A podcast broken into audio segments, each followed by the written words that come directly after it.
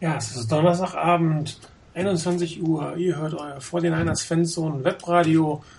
Wir gehen in die siebte Saison, habe ich heute festgestellt, gestern festgestellt, als ich den Eröffnungsthread gemacht habe. Die 142. Sendung. Ja, wir sind wieder da, regelmäßig wieder für euch jetzt bis zum Ende der Saison. Nach ungefähr drei Monaten Pause ist einiges passiert.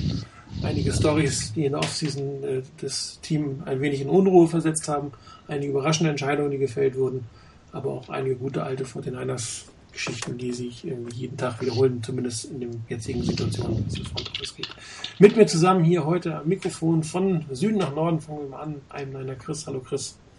Guten Abend. Morin 91 Rainer. Hallo, guten Abend. Guten Abend zusammen. Und im Norden ein, ach, nicht ein einer, um Gottes Willen, 49er Chris B. Hallo Chris. Hallo, ich bin noch nicht so ganz in der Sendung offensichtlich. Ja, so Urlaub. schnell kann ich nicht nach Norden kommen. Ja, ja. Stimmt, du bist Schweizer, da dauert das natürlich ein bisschen länger, egal äh, welches Fortbildungsbild du hättest. Logisch. Ja, ähm, vielleicht fangen wir einfach mal etwas äh, generell an, Rückblick in die Offseason. Ähm, wie habt ihr so die letzten drei, vier Monate rund um das Team erlebt? Äh, Dinge, die euch vielleicht gefallen haben, Dinge, die euch ein bisschen weniger gefallen haben? Mit welchen Gefühlen geht ihr in die Saison? Ich meine, wir haben wir nur auf Papier gehabt, viele Beatwriter, die gesprochen haben, ein paar Preseason-Games, die doch offensichtlich weniger äh, bedeuten, als wir uns alle gedacht haben. Richtiger Football beginnt heute für die Mornings am Montag. Also im Moment können wir eigentlich nur mit einem Gefühl oder mit einem ähm, educated guess, wie das mal so schön heißt, ähm, in die Saison starten. Fangen wir im Süden wieder an, Chris. Ja, ähm, ich war ja so oder so nicht ganz so begeistert, wie die Offseason begonnen hat. Ähm, also natürlich, dass man sich von Jim Tom Sula getrennt hat, das war noch okay. Dann, dass Trent Balky geblieben ist, war jetzt nicht so toll, wenn man da ganz am Beginn äh, anfängt. Und das ist nicht unbedingt so, weil ich sage, Trent Balky macht den absolut schlechtesten Job in der Liga. Ich glaube, da findet man sicherlich noch andere, die in eine ähnlich schlechte Kategorie kommen. Und vielleicht geht es auch schlimmer. Aber das Problem, was die Niners sich mit der Entscheidung, Balky bleibt, Kelly äh, kommt, eigentlich ins Haus geholt haben, ist, dass man nach dieser Saison es, es verlagert sich irgendwie immer etwas, wann man einen wirklichen Neuanfang haben könnte. Man hätte jetzt die Chance gehabt, mal wirklich alles neu aufzubauen. Neuen General Manager, der sich seinen Coach holt. Und das fand ich etwas einen nicht wahnsinnig euphorisch machenden äh, Start in die, äh, in die Offseason. Dann muss ich sagen, war es eine Offseason mit wenigen äh, Höhepunkten, finde ich. Äh, insgesamt ähm, blieb, blieb eigentlich mein Level, was die Skepsis betrifft, was diese Saison werden wird, relativ hoch. Ähm, irgendwie, ich kann mir das nicht so richtig vorstellen, dass es so richtig gut kommt, dass äh, mit Chip Kelly. Ähm, ich glaube, dass dem Team fehlt gewissermaßen Qualität. An, dennoch werden wir, glaube ich nicht, dass es irgendwie so, dass es so schlecht rauskommt, vergleichen wir das mit dem Vorjahr, mit äh, Jim Tom Sula sind wir auch auf fünf Siege irgendwie gekommen. Ähm, ich halte den Staff von Kelly und das System durchaus für, für besser, auch wenn unpassend für die NFL. Also von daher, ich freue mich dennoch auf die Saison. Es ist immer auch interessant, äh, am Sonntagabend wieder was zu tun zu haben ähm, und äh, zu auch zu sehen, wie sich das Team entwickelt. Also das das ist ein bisschen das, das, was mich jetzt an dieser Saison reizt.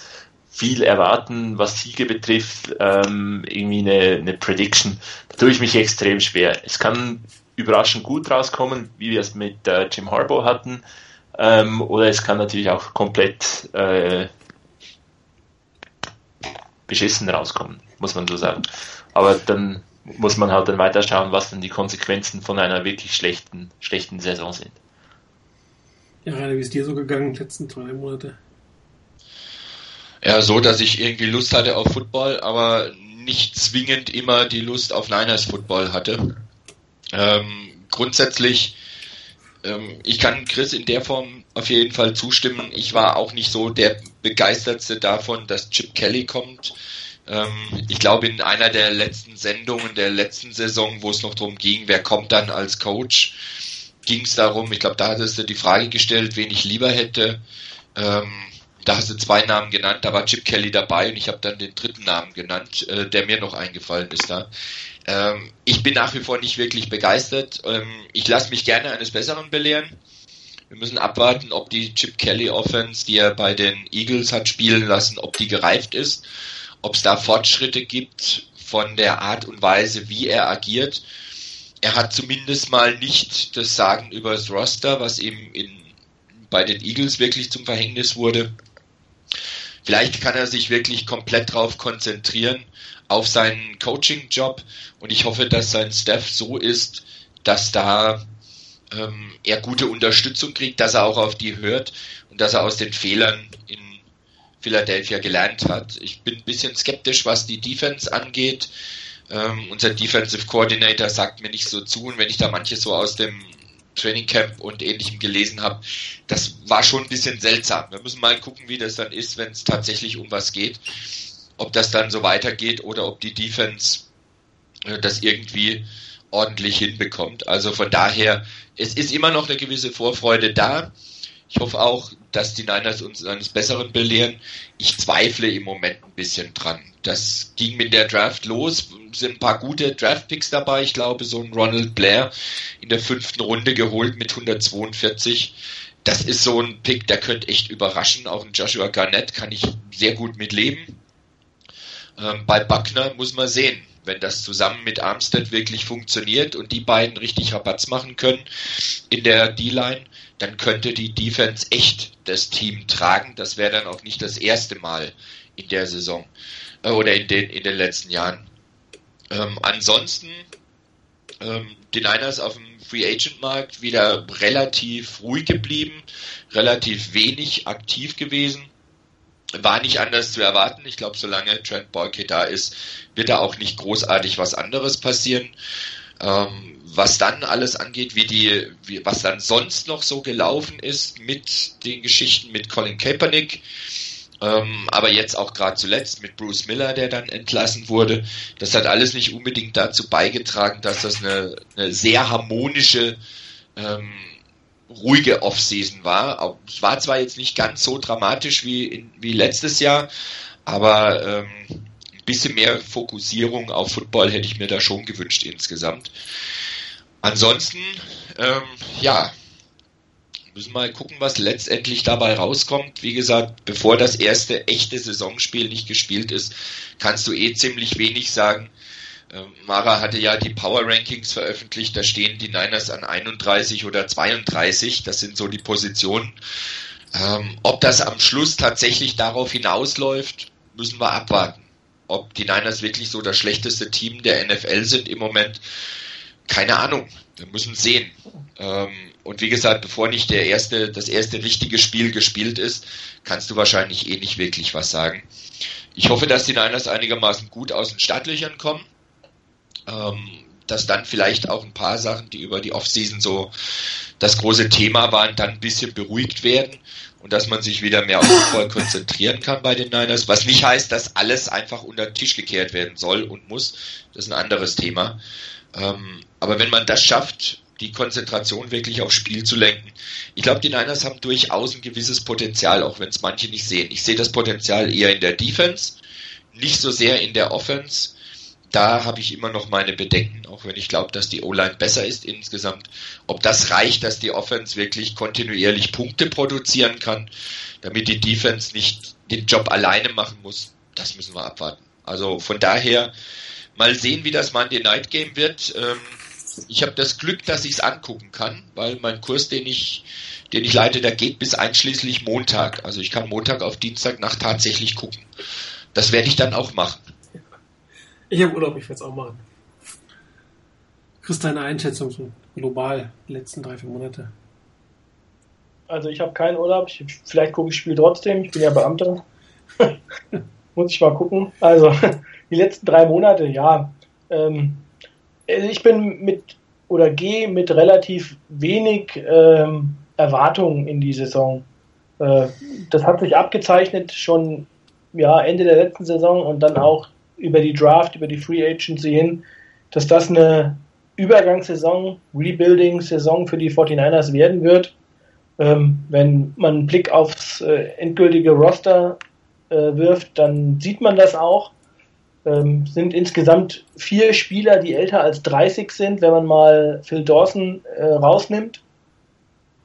Es ist eine sehr, sehr junge Mannschaft und ähm, ja, jung heißt halt auch leider unerfahren und äh, ich glaube, dass das äh, in der NFL immer noch ein, ein, ein, maßgeblicher Faktor ist. Mal völlig losgelöst von einem, von, von einem Talentlevel her gesehen. Ähm, ich glaube nicht, dass du mit einer, mit einer unerfahrenen Mannschaft sofort von jetzt auf gleich aus dem Stand äh, dort irgendwas reisen wirst. Ähm, noch dazu wenn man das vor dem Hintergrund der sehr, sehr starken NFC West sehen wird mit den Seahawks und den Cardinals, die wahrscheinlich da der Maßstab sein werden, dann wird das unheimlich schwer für die 49ers in der Saison. Aber ähm, ich habe damit zumindest kein Problem, wenn ich, das kann ich jetzt noch nicht abschätzen, aber wenn ich zumindest, ähm, und dafür wird man die Regular Season abwehren müssen, das Preseason und alles, was davor ist, ist Geplänkel, das äh, ist meiner Meinung nach wenig aussagekräftig. Ähm, die Regular Season wird zeigen, in welche Richtung die 49ers gehen, sowohl in der Defense als auch in der Offense. Ähm, ich glaube, das ist ein neuer Start. Das geht mehr oder weniger bei Null los. Und ähm, dann wird man gucken müssen, was das neue Coaching-Staff macht. Ähm, ich habe zumindest so die Hoffnung, dass sich so das ein oder andere ändern wird, was in der Vergangenheit äh, nicht so gut gelaufen ist. Also insbesondere, ich sag mal so Stichworte wie das Entwickeln von Talent. Das war einfach was, was in der Vergangenheit bei den 49ers echt kurz, zu kurz gekommen ist.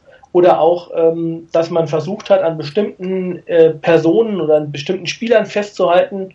Ich weiß nicht, inwieweit da Balky und, ähm, und Chip Kelly äh, eine, eine, Übereinkunft finden. Zumindest wenn man da sieht, dass man, wen man da jetzt so bei den Wide Receivers rausgeworfen hat und dass man zwei Leute holt in der, in der ähm, quasi im, im Trade-Markt, dann äh, sieht man schon, dass da vielleicht ein bisschen anderer Wind reinkommt. Und das ist auch so die Hoffnung für die Zukunft. Ich glaube, in der nächsten Saison wäre es für mich wirklich absolut überraschend, wenn die 49ers irgendwas mehr reisen würden. Äh, ein ausgeglichener Rekord wäre schon ausgesprochen gut. Aber ähm, ich glaube, wir müssen den Blick, glaube ich, eher in die Zukunft richten. Vielleicht ein, zwei Jahre voraus. Ja, das, äh, Trent Bulky hat sich ja relativ lange gegen diesen Rebuilding-Begriff ähm, gewehrt und immer von Reloaded oder anders umschrieben gesprochen. Ähm, das ist es definitiv nicht. Ich glaube, das kann man bei dem Blick auf das Roster gut sehen. Andere Teams sind auch relativ jung. Also Seahawks zum Beispiel relativ viele Draft-Picks und undrafted Free Agents auf ihrem Roster haben, aber natürlich auf dem Frontend des Rosters relativ viele erfahrene Leute, gute Leute. Ähm, da sind die 49ers in der Spitze nicht so besetzt, dass sie jetzt zumindest zu diesem Zeitpunkt als Top-Team oder als selbst Mittelklasse-Team äh, eine große Erscheinung treten können. Ähm, die Off-Season war im Prinzip für mich wie alle anderen erstmal oder die, wie viele andere in den letzten Jahren, ist mal die Harbo-Jahre weggelassen, dass man irgendwie gesagt hat, ja, alles Mist, was da wieder endlich mal, wäre Zeit mal wieder richtig ähm, reinzugehen, äh, von, von vorne bis hinten alle maßgeblichen Positionen neu besetzen. Man hat das irgendwie nur zum Teil gemacht. Ähm, ob dieser Teil jetzt gut ist oder schlecht, das muss man wirklich sehen. Ähm, ob die, Chip Kelly jetzt äh, entschlüsselt wurde, wie einige behaupten haben, oder ob er wirklich Probleme hatte letztes Jahr mit dem Personal, dieses Jahr ähm, wieder auch vom System her besser angreifen kann, das muss man, muss man einfach angucken. Danach kommt immer diese Phase nach dem Motto, okay, jetzt gucken wir uns erstmal an, was, was eigentlich passiert.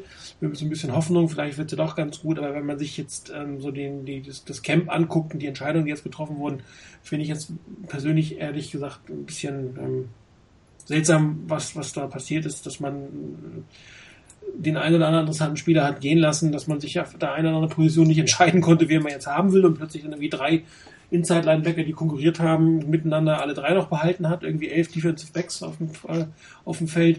Und dass man bei den Positionen, die zurzeit in der NFL eigentlich extrem relevant sind, nämlich Wide Receiver und Quarterback, mehr als unterdurchschnittlich besetzt ist, von oben bis unten. Ja, das geht von den Startern und den Backups los auf, bei, auf allen beiden Positionen. Und ähm, anscheinend will Trent Balky es nicht wahrhaben, dass, die, dass der Football sich äh, geändert hat oder er will es irgendwie noch auf andere Art und Weise machen. Ich meine, die Broncos haben ja auch mit ihrer Defense mehr oder weniger den, den Super Bowl gewonnen. Nichtsdestotrotz sind da einige wirklich sehr gute Spieler in der, in der, ähm, in der Offense mit dabei. Die haben einen guten Trainer gehabt. Ähm, der General Manager hat auch, glaube ich, ein bisschen mehr Ahnung, habe ich so viel, als Trent Balky. Ähm, aber in der Regel gewinnen die zurzeit in den letzten Jahren die Teams mit der Offense und das auch nicht mehr wie früher äh, à la Emmett Smith mit dem Kopf durch die Wand, sondern im Prinzip äh, über den Arm des Quarterbacks und die Hände der Wide Receiver gepaart mit einer guten One-Line. Das könnte dies Jahr deutlich besser sein als letztes Jahr. Aber die beiden derzeit wichtigsten Positionen, um, um wirklich ähm, spektakulären Football zu spielen und langfristig Erfolg zu haben, sind bei den 49ers unterdurchschnittlich besetzt. Und das wäre nicht nötig gewesen. Die letzten Jahre gab es genug Wide Receiver. Oder man hätte mal tatsächlich ähm, versuchen können, hoch zu traden, einen Quarterback zu nehmen oder ähm, ja, eigentlich war das jetzt die einzige Chance, weil Trades für Quarterbacks oder Free Agents für Quarterbacks ist relativ schwierig an der Spitze. Da muss man dann einen Move machen, wie es die Rams und die Eagles gemacht haben. Ähm, wie sich die beiden Quarterbacks schlagen, das weiß man vorher sowieso nicht. Aber unsere beiden Quarterbacks kann man zumindest, wenn man sich die letzten anderthalb Jahre anguckt, davon ausgehen, dass sie sich nicht so toll schlagen werden und dass man damit keine große Nummer gewinnen wird. Und ähm, dazu auch die ganze Geschichte um Colin Kaepernick, die ja mehr Ebenen hat als die Sache mit, mit seinem Protest. Es gab ja im Vorfeld schon die ein oder anderen Quellen offensichtlich, die wieder Beatwriter damit gefüttert haben, dass, dass das Ende von Colin Kaepernick nahe sein könnte. Am Ende hat sich wahrscheinlich Chip Kelly durchgesetzt, ähm, aus sportlicher Sicht. Auch nochmal gesagt, er will ihn behalten. Auch das ist jetzt sicherlich nicht unbedingt ähm, konsequent, was die 49ers da gemacht haben.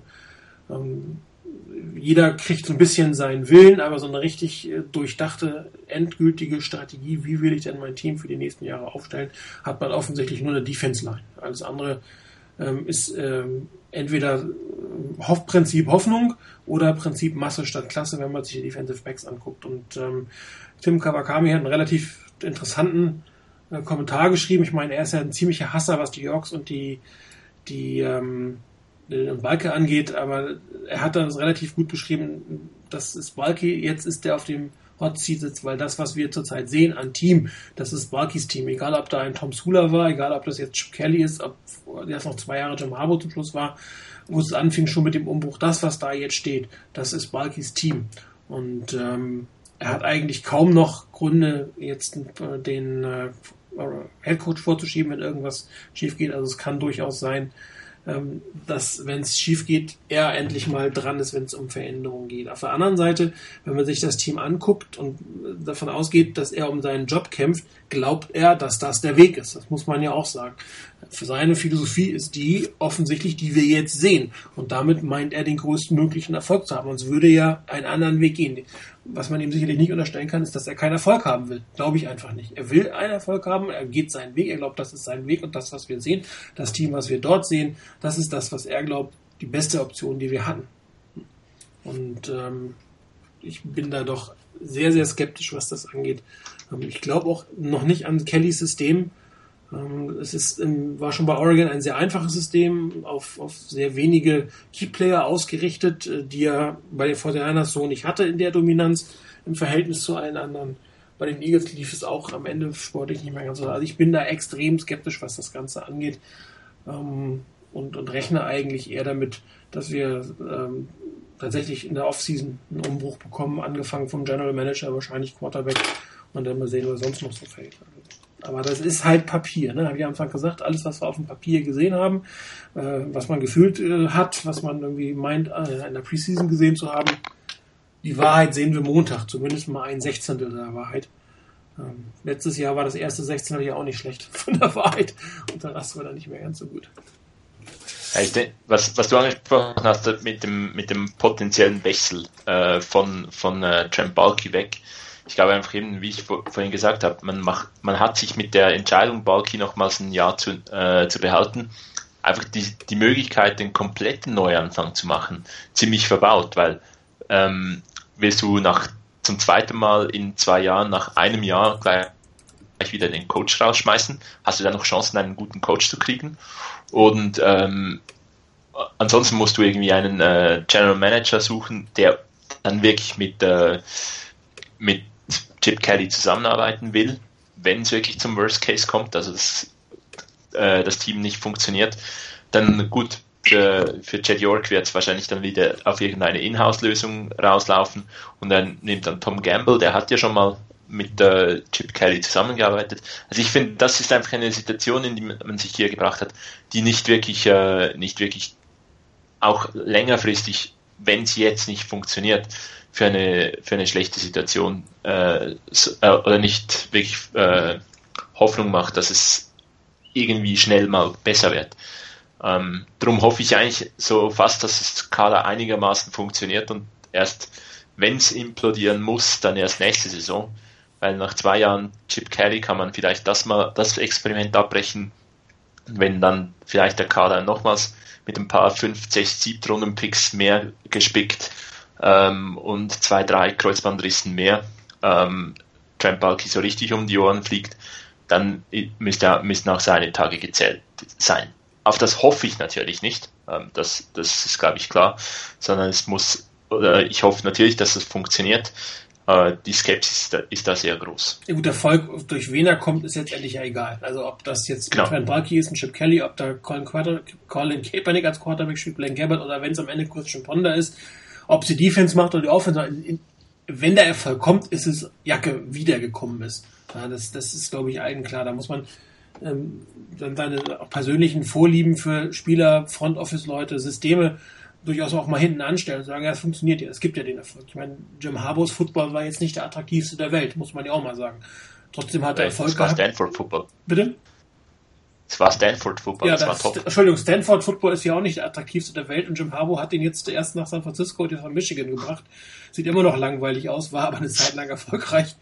Ähm, dementsprechend, äh, da fragt, da fragt dann keiner nach. Wenn du die Spiele gewinnst, auch wenn es ugly ist oder wenn es irgendwie nicht, nicht toll aussieht, wenn du gewinnst, gewinnst du, wenn du im Super Bowl stehst, stehst du im Super Bowl, da fragt dann wirklich keiner mehr nach. Also da sind Systemnamen, Personen sind dann im Moment egal. Nur sie sind dann nicht mehr egal, wenn der Erfolg halt ausbleibt, weil dann musst du nämlich gucken, an welcher Person oder an welchem System lag es denn letztendlich. Und äh, da experimentiert York ja relativ lange schon herum. Am Anfang hat man ja noch gedacht, er macht's besser als sein Vater, der genauso experimentiert hat, aber anscheinend ist das äh, äh die Yorkshire Philosophie. Bisschen rumschlawinern, rumexperimentieren, kommst du hier nicht, kommst du da nicht, Hauptsache das Stadion ist voll. Wobei, auch das muss man sich erstmal angucken, nachdem es gibt ja schon einige, äh, die ihre äh, PSLs nicht mehr bezahlen und auflaufen lassen, auslaufen lassen, weil sie einfach keinen Bock mehr haben, sich dieses Team mal vor der anzugucken und das Geld einfach nicht mehr wert ist. Also irgendwann ist da ein Break-Even-Punkt. Also irgendwann musst du wieder äh, Erfolg haben und nicht nur äh, investieren in, in, in eine Free Agency, das ist nur ein Teil, sondern du musst auch wirklich ein Konzept für das Team haben. Du musst gute Leute haben, die dieses Team erfüllen. Wenn du dann natürlich noch ein bisschen Geld übrig hast, um den einen oder anderen Spieler zu holen und sofort dich zu verbessern, klar, ist auch nicht schlecht. Aber ähm, im Endeffekt ist das ja nicht, nicht unbedingt der Weg, jetzt ein Team ständig über, über Late Round Picks oder Massen äh, äh, aufzubauen und dann versuchen, das Geld äh, an die Spieler zu verteilen, die sich dann durchgesetzt haben. Ja, wobei da ist natürlich dann auch wieder ganz witzig, wenn dann ähm, Trent Balky endlich mal Geld ausgibt. Ähm, dann, dann holt er sich, dann holt er sich quasi einen Guard, also ja. für Balky-Verhältnisse ähm, Geld ausgibt, dann holt er sich mit Zane Beadle seinen Guard, den er dann eigentlich gar nicht mehr braucht. Ähm, klar, wie, wie die ganze Situation mit Anthony Davis in dieser Offseason dann sich im Endeffekt entwickeln wird.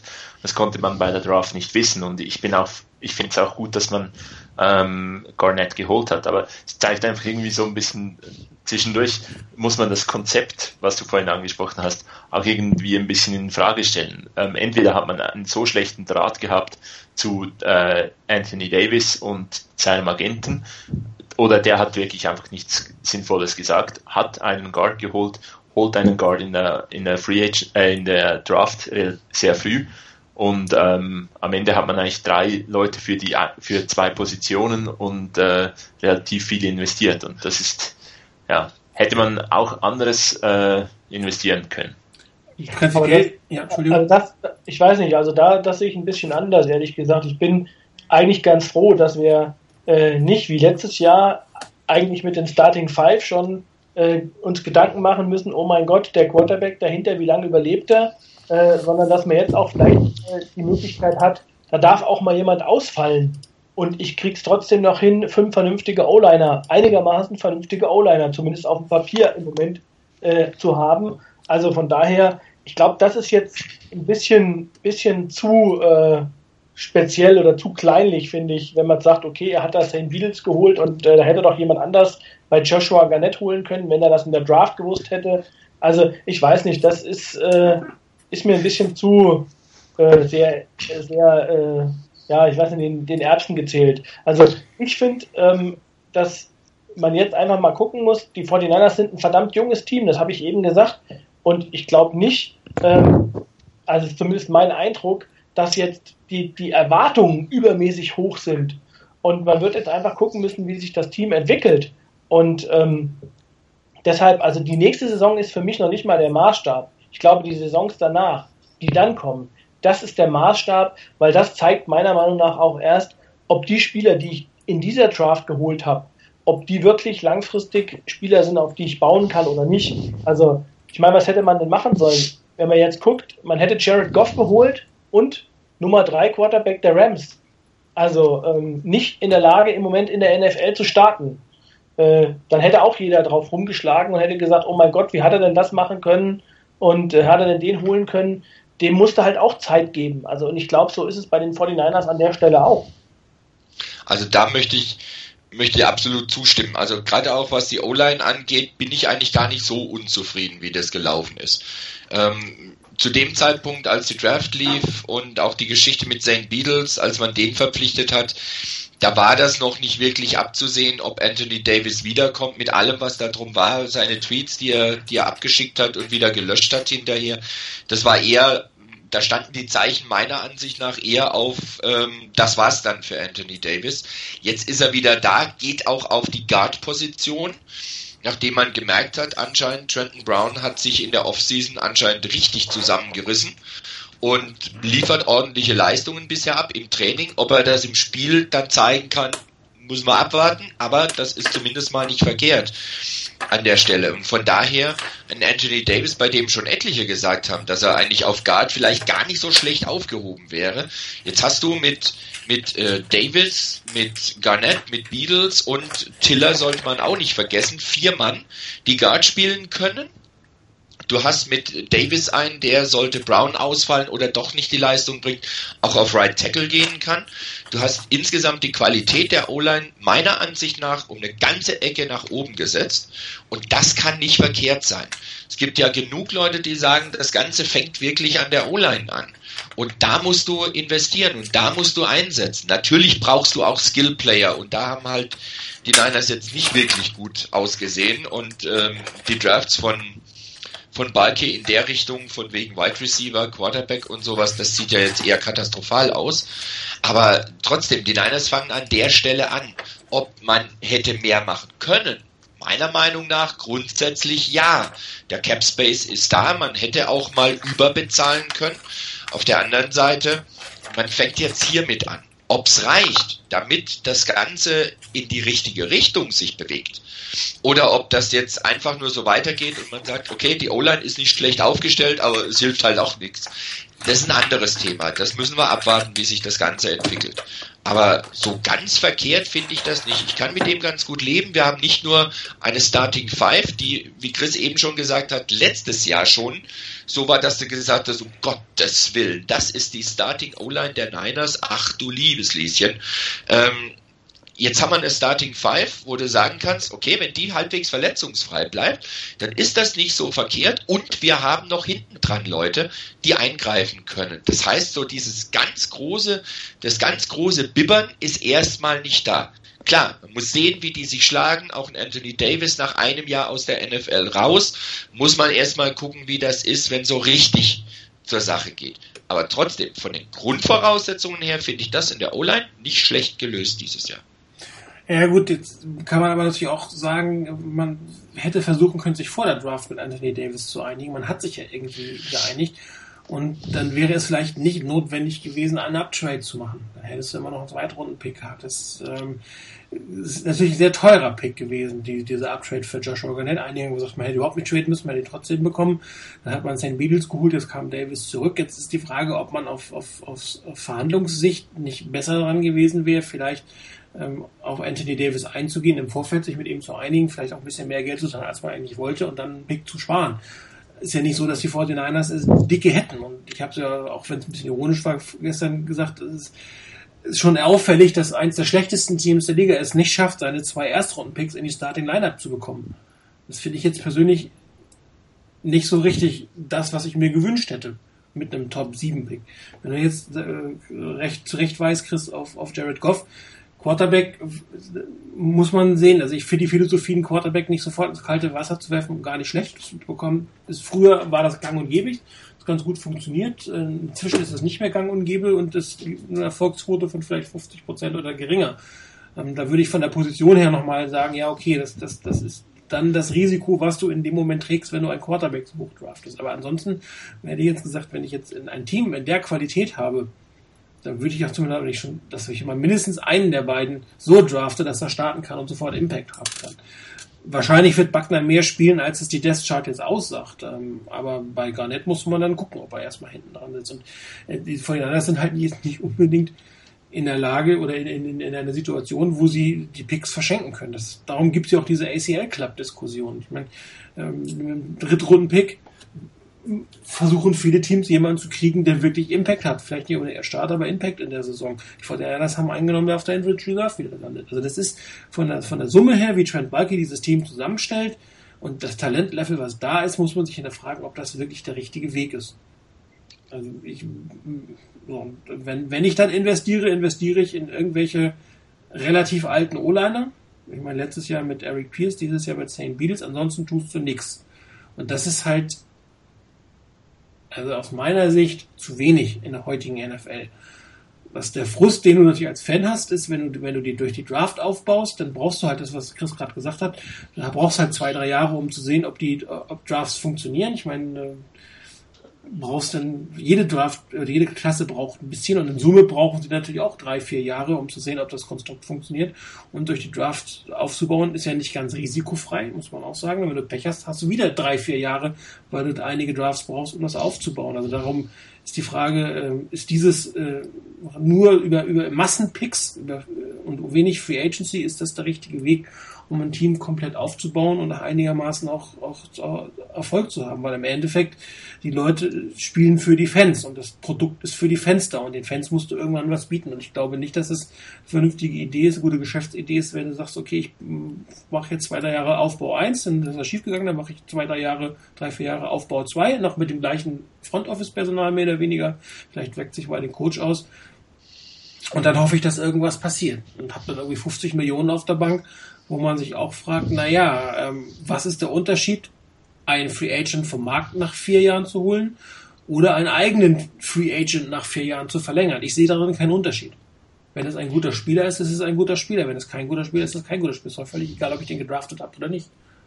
Aber ich meine, ähm, wenn du da mal guckst, wir haben die Diskussion äh, vor drei Monaten, also quasi zur Free Agency, vier Monaten Free Agency Zeiten gehabt, dass wir eigentlich doch, wenn ich mich recht erinnere, alle der Meinung waren, das ist ja totaler Wahnsinn, was da in der Free Agency abgeht. Das heißt, wenn du Impact-Spieler haben willst in der Free Agency und ich sag mal so viele Impact-Spieler haben willst, dass du da ein Team mit aufbaust. Also ich verweise mal so auf die, die Raiders zum Beispiel, die dann ja auch sehr, sehr investiert haben, gerade im Bereich O-Line und sowas. Äh, also auch oder auch ähm, in, in anderen Bereichen andere Teams, die dann in Cornerback oder was weiß ich, ähm, Josh Norman war damals ja im Gespräch und wir darüber diskutiert haben, holt man jetzt so jemanden zu diesem Zeitpunkt bei den 49ers, wo man wirklich eigentlich gar nicht weiß, in welche Richtung das Team geht. Also von daher, ich weiß nicht, ich, ich fand es nicht verkehrt, in dem Moment oder in dem, in dem, in der aktuellen Free Agency wirklich mal ähm, das Pulver trocken zu halten, zu gucken, welches sind die Spieler, weil das war so immer mein, das war mein persönlicher Eindruck. Ich hatte in den letzten Jahren immer das Gefühl, die 49ers hatten eine Unmenge an Picks auf dem Roster. Das waren Late-Round-Picks, das waren hier Spieler aus dem ACL-Club, von denen ich überhaupt nicht weiß, was ist von denen zu erwarten. Und die hat man dann immer so ein bisschen durchgeschleppt. Und ähm, das zumindest ist jetzt mal mein Eindruck, dass man gesagt hat, okay, Spieler, die jetzt zwei oder drei Jahre auf dem Roster sind und die sich nicht wirklich entwickeln, äh, da machen wir einen Strich drunter. Ähm, da sind noch ein paar übrig geblieben, klar. Ich meine, du wirst nicht alle vor die Tür setzen können, aber insgesamt ähm, glaube ich, dass das schon mal dann ein Punkt ist, zu sagen, ich muss jetzt erstmal gucken, das sind jetzt wirklich Spieler, von denen ich glaube, dass die 53 besten, auch wenn ich nicht der Meinung war, äh, oder der ein oder andere dabei war, den ich vielleicht lieber auf dem Roster gesehen hätte, aber das sind jetzt die 53 und mit denen fange ich an und ähm, dann muss ich gucken, auf welche Spieler kann ich tatsächlich setzen von diesen 53? Weil ich hatte in den letzten Jahren immer das Gefühl, wir haben da, ich weiß nicht, 10, 12 Spieler auf Injured Reserve durchgeschleift, wo man dann gehofft hat, naja gut, im nächsten Jahr und im übernächsten Jahr. Und ich glaube, den Eindruck habe ich zumindest in diesem Jahr nicht. Also ähm, das, das erste Mal zumindest, dass man auch sagt, okay, man trennt sich dann von Spielern. Wie zum Beispiel, ähm, klar, war ACL-Klappler, die Andre Smelter, der hat ein Jahr gehabt, hat eine Offseason bekommen, hat keine Entwicklung gezeigt und dann trennt man sich davon. Das ist meiner Meinung nach zumindest ein Fortschritt im Vergleich zu früher, wo man versucht hat, diese Spieler dann zwei oder drei Jahre mitzuschleppen und dadurch anderen keine Entwicklungsmöglichkeit gegeben hat. Ja, aber anstatt die zu treffen, kannst du auch mal sagen, ich trade mal ab statt down. Da haben, ah, ja, nicht, nicht so viele Picks. Hab dann vielleicht Spieler, die mehr Chancen haben, sich zu entwickeln, also die nicht dieses typische, er, er hat Potenzial, aber ein ACL, sondern der wirklich ähm, auch mal Chancen hat, von Anfang an dabei zu sein. Ich meine, die Vorteile hat so viele Picks, da wären sicherlich Uptrades mit drin gewesen, hätte man halt weniger Spieler ertradet und weniger verletzte Spieler ähm, gehabt im Ende des Zweck, der Endeffekt. Und dann vielleicht aber nicht immer dieses, ich muss es durchschleppen und mal gucken, ob sich ein siebte oder acht Runde oder zehnt Runde oder zwanzigste Runde, was immer ich da habe, entwickelt. Und wenn dann quasi sagst, okay, ich setze gezielt Free Agents ein für Positionen, die ich in der Draft nicht adressieren kann oder adressieren will, weil du kannst halt nicht alles gleichzeitig machen. So viele Picks hast du dann doch, also Qualität-Picks hast du nicht. Dass du dann sagst, okay, ich investiere in bestimmte Positionen, wo ich entweder mich nicht traue zu draften, weil ich, weil ich schon ein paar versemmelt habe, wie Wide Receiver, oder aber wo keine Qualität in dem Moment in der, in der Draft ist, wo ich dann sage, okay, die drei Positionen gehen an die Draft und diese zwei Positionen gehen über die gehen über die Free Agency. Und dann, ich, ich will aber, ja nicht mein gesamtes Team zusammenkaufen. Ich möchte aber, aber Free gezielt. Agency vor Draft. Bitte? Free Agency war in dem, in dem Jahr vor Draft. Das heißt, ich hatte in dem Moment eigentlich gar keine Möglichkeit, erstmal zu gucken, wen kann ich denn draften und dann gucke ich über die Free Agency, sondern ich musste ja in der Free Agency schon zuschlagen. Und das heißt, äh, in der aktuellen Situation, glaube ich, waren die 49ers einfach auch kein attraktiver Free Agent. Also du, du hättest wahnsinnig überzahlen müssen, um attraktive Free Agents zu den 49ers zu holen. Und ich glaube, das wäre zu dem Zeitpunkt, also da bin ich immer noch der Meinung, der falsche Weg gewesen. Also, das wissen wir halt nicht, ob das der Fall ist. Das glauben wir immer, dass das der Fall ist, aber wissen tun wir das nicht. Nee, natürlich, ja gut, das ist aber bei vielen. Wir spekulieren ja hier bei vielen ja. Dingen. Ja. Das ist aber das ist halt eine beliebte Sache, die immer gesagt wird, die 49ers sind unattraktiv. Wenn die Marktwert zahlen, warum nicht? Also äh, gibt genug Leute, die die Gegend schön finden, die vielleicht auch Chip Kelly gut finden, die irgendwelche Freunde im Team haben. Also ich glaube dann immer nicht, dass du unbedingt super überzahlen musst. Es geht auch gar nicht darum, dass du jetzt 20 teure Free Agents dazu, sondern dass du gezielt an Positionen Wide Receiver. Offensichtlich aus irgendwelchen Gründen scheint Trent Bulky Wide Receiver nicht gut bewerten zu können und sich auch nicht zu trauen, jemanden zu nehmen. Dann kann ich doch, ich meine, er hat es mit, äh, mit Torrey Smith ja auch gemacht. Aber die Position ist zu schlecht besetzt, um jetzt noch wieder mit, mit 1000 Draft Picks und irgendwelchen Late Trades in, ins Rennen zu gehen. Oder aber in der O-Line, wenn man sagt, okay, statt jetzt irgendwie ähm, abgehalfterten Free Agents und zwei Picks zu investieren, investiere ich einmal richtig in irgendwen und kann dann die Picks in andere Spieler letztendlich investieren. Das ist ja immer, wenn du, wenn du einen Pick machst oder einen Trade, oder einen Trade machst, dann gibst du auch immer was auf.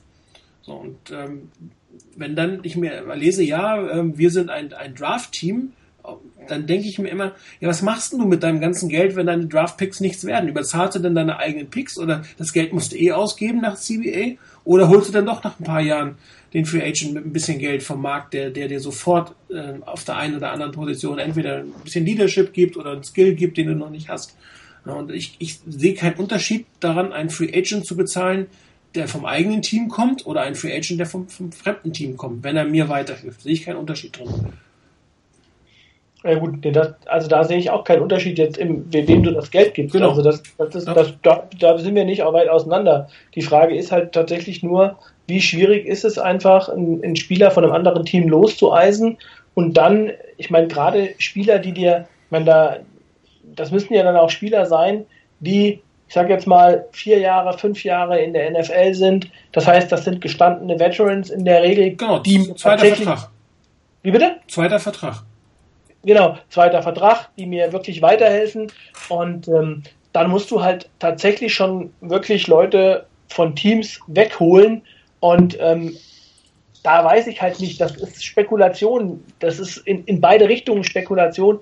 Ist es einfacher, aber ich habe zumindest bei der NFL schon den Eindruck, dass man eher bei einem Team bleibt, was einen gedraftet hat, als zu einem anderen Team zu gehen. Also als anders zum Beispiel als im, im Fußball. Da glaube ich, ist die Wechselwilligkeit irgendwie größer. Ähm, bei der, bei der NFL finde ich gerade die Topstars und die wirklich Guten, die bleiben eher bei dem Team, wo sie gedraftet wurden. Ich weiß nicht, warum das so ist.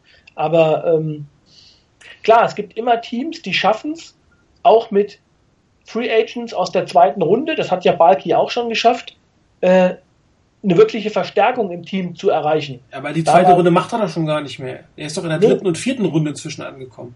Ja, gut, aber das ist ja, ich sag ja, das war jetzt in diesem Jahr so tatsächlich. Und ich meine, gut, auch da, jetzt ohne Scheiß. Also ich glaube, letztes Jahr waren die 49ers mit einem Head-Coaching-Team, Tom Sula und Konsorten.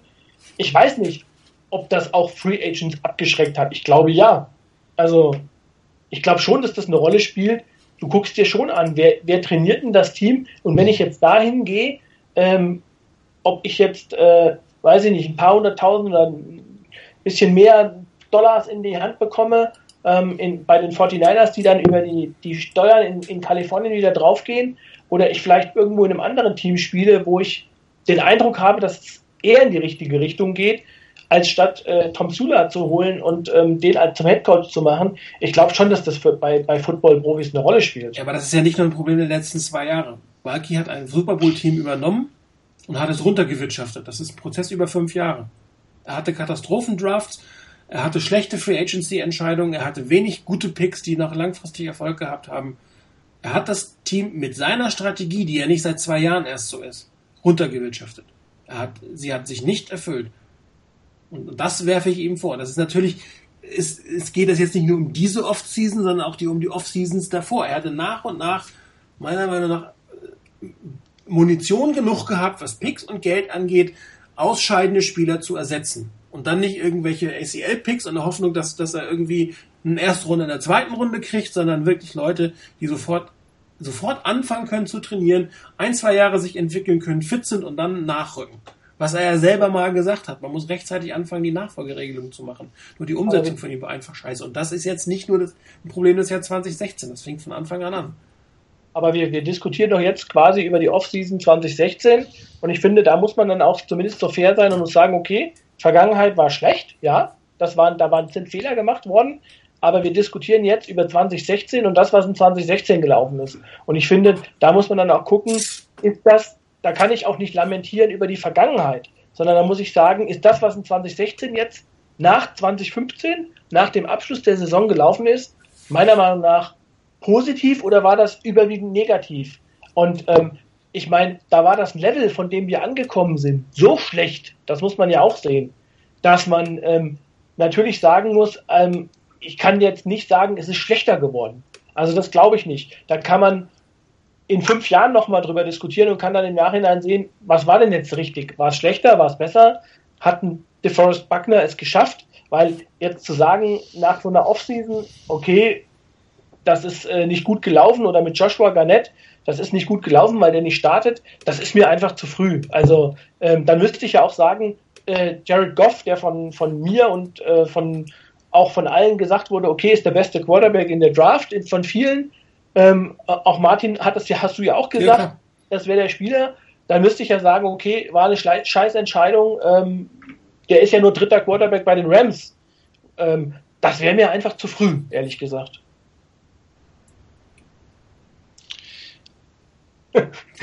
Der Rest ist schweigsam. nee, also, ja, nee, mach ruhig, Chris. Also die Diskussion war sehr interessant, die sich aus meiner Aussage ähm, etwas ergeben hat. Ähm, ich, vielleicht jetzt die Präzision oder Präzisierung, die ich auch schon gepostet habe. Ähm, ich, ich fand es eigentlich einfach lustig, dass die Position ähm, wo Balky investiert hat, nämlich auf, auf Guard, dann eigentlich am Ende der Offseason äh, eine Position ist, wo es eigentlich die Investition gar nicht so gebraucht hätte. Das ich, fand ich einfach ein bisschen eine Ironie des Schicksals vielleicht, oder es war so ein bisschen, hatten, hat mich, amüsiert mich etwas. Ähm, es ist, ist natürlich so, dass zu Beginn der Offseason war ganz klar, eines der, eines der größten Löcher war auf Guard, da muss was passieren. Am Ende ist so viel passiert, dass man eigentlich da ähm, dann nicht mehr, nicht alle diese Moves, nicht alle diese Schritte gebraucht hätte. Ähm, was ich, ich habe es auch in der Free Agency Sendung sicherlich auch gesagt, in diese absoluten Top, ähm, in die erste Garde der Free Agents zu investieren, finde ich gar nicht mal so unbedingt notwendig. Ich glaube, da, da wird so viel überbezahlt, ähm, da muss es dann schon ein ganz, ganz spezieller Spieler sein, dass man, dass man, dass es sinnvoll ist, so viel für einen Spieler dann ähm, zu binden. Ähm, viel wichtiger fände ich es halt einfach, dass man ähm, über die Draft solche Spieler holt, die einerseits zu Beginn Impact haben. Das darf natürlich auch sein, dass einer halt, dass man halt sagt, mit einem Anthony Davis oder einem Beatles ist man besser aufgestellt im Moment. Ähm, da muss gar nicht hinten anstehen. Aber in, insgesamt sollte ähm, aus den, finde ich, aus den ersten zwei Tagen in der Draft sollte eigentlich Impact kommen. Wenn man natürlich später noch Impact findet, also ein Fünftrunden-Pick plötzlich so aufspielt, dass er ein Starter ist, ist das super gut, das macht das Team nur besser. Aber zu Beginn sollten eigentlich schon, finde ich, mehr Impact-Spieler da sein. Und die hat äh, Champ Balky sehr, sehr selten gekriegt. Und dann kommt der zweite Punkt. Wenn ich dann irgendwie mal, wenn ich jetzt das Investment in diesem Jahr anschaue, was man in Joshua Garnett gemacht hat, also einem, man holt mit einem First-Round-Pick einen Guard, man tradet ja sogar noch dafür, gibt noch einen zweiten Pick ab, einen zweiten Pick, äh, bei dem wirklich Qualität auch da sein könnte, ähm, dann äh, finde ich einfach, dass, dass die äh, dass man einen solchen Spieler dann auch irgendwann halten sollte in der, in der Situation. Aber wenn es dann um Vertragsverlängerung beispielsweise von einem Guard geht, haben wir bei Michael Party gesehen, dann bietet Balki nichts. Oder dann ist das irgendwie so eine Position, die ist nicht viel wert. Also da, da geht für mich dann die Strategie auch nicht immer ganz auf.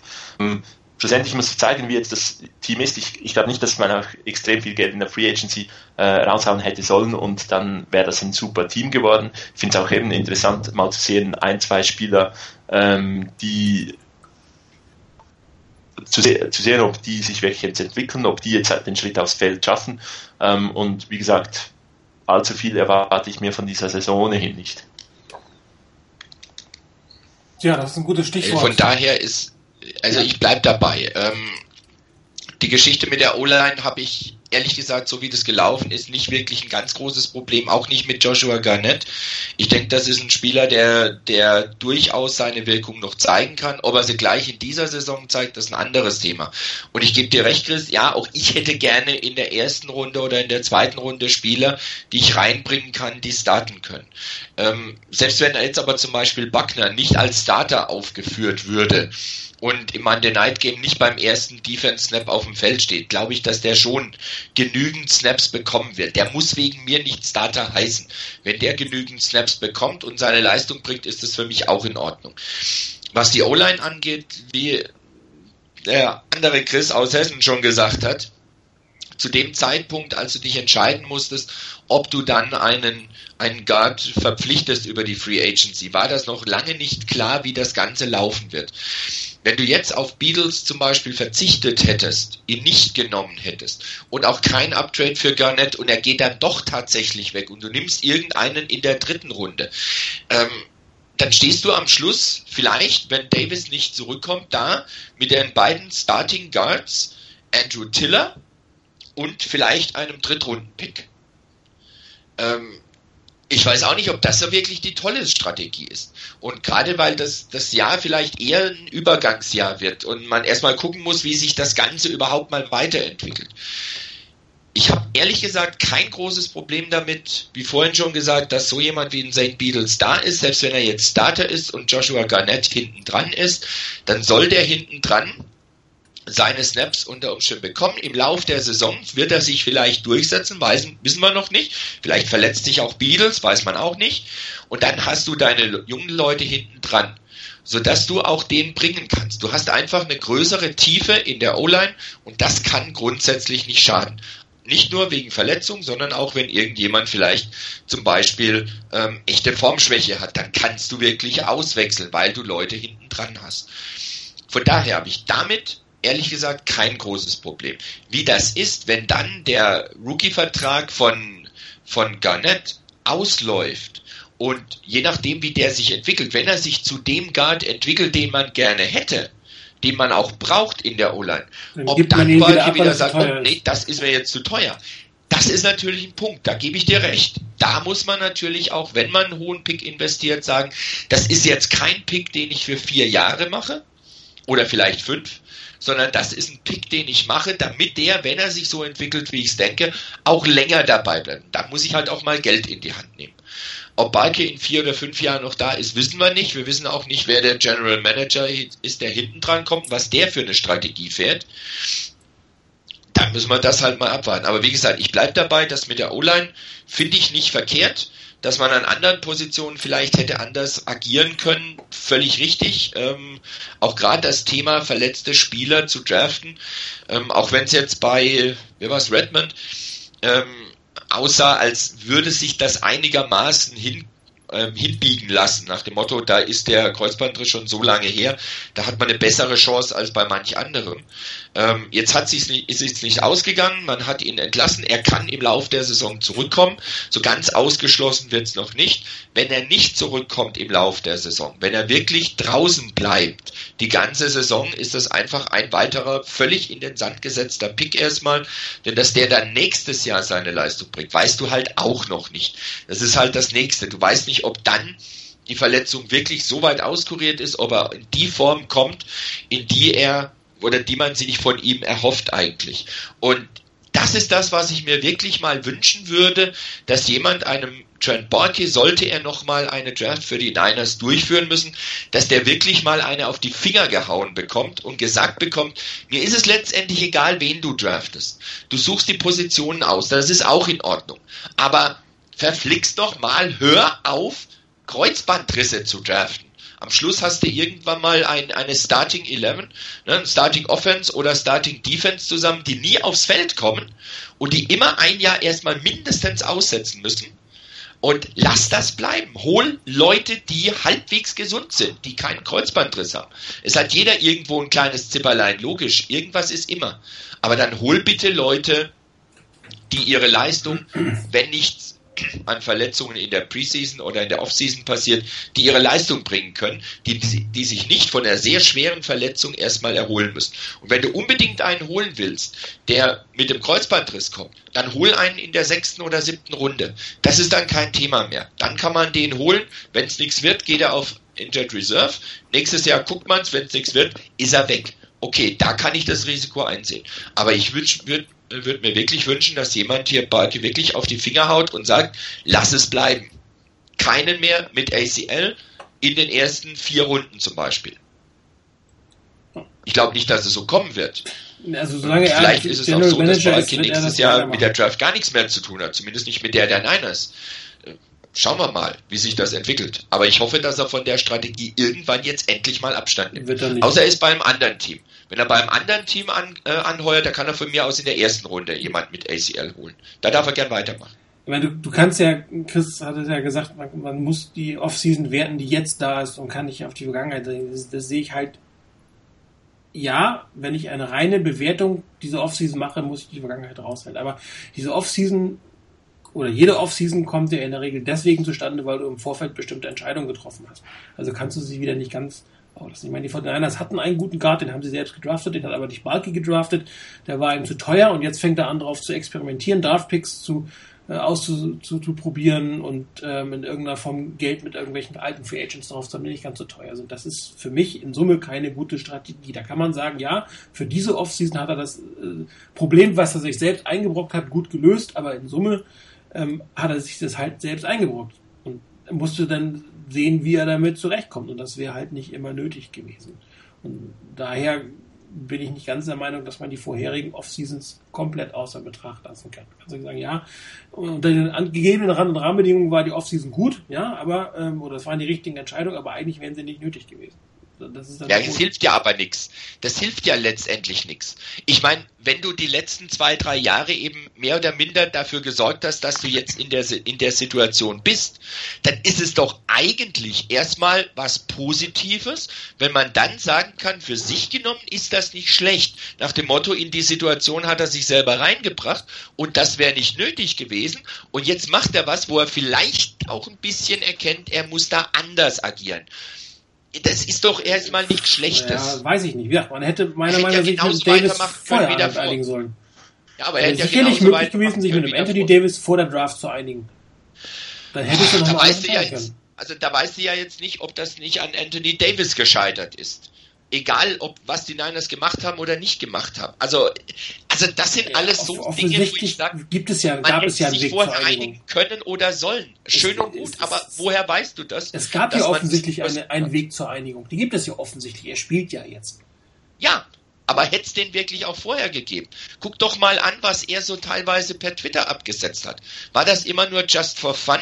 Oder hatte der mit den Niners innerlich von sich aus vielleicht abgeschlossen? Vielleicht wollte er gar nicht mehr hierher. Weiß ich nicht. Weißt du genau warum, so wenig? Jetzt kannst du sagen, warum hat er vielleicht abgeschlossen? Weil er vorher einfach mit ihm nicht geredet wurde oder man gesagt hat, du das sind die Bedingungen, zu denen du zurückkommst. Möglich. Vielleicht auch, weil ihm die letzte Saison bei den Niners, als er nicht da war, auch nicht gefallen hat. Wie sich das Ganze entwickelt hat. Kann auch sein. Es kann sein, dass ihm die Nase von einem Mitspieler nicht gepasst hat. Es kann sein, dass ihm ein Hund oder eine, eine schwarze Katze von links nach rechts über den Weg gelaufen ist. Weiß ich nicht. Weißt du genauso wenig. Nee, weiß ich nicht. Ich halte es für, für schwierig zu sagen, man hätte sich mit ihm vorher einigen sollen und können. Das halte ich für extrem schwierig, weil wir absolut null Ahnung haben, was gelaufen ist genau und was nicht gelaufen ist. Ich halte es für extrem schwierig, das zu sagen, man hätte es müssen.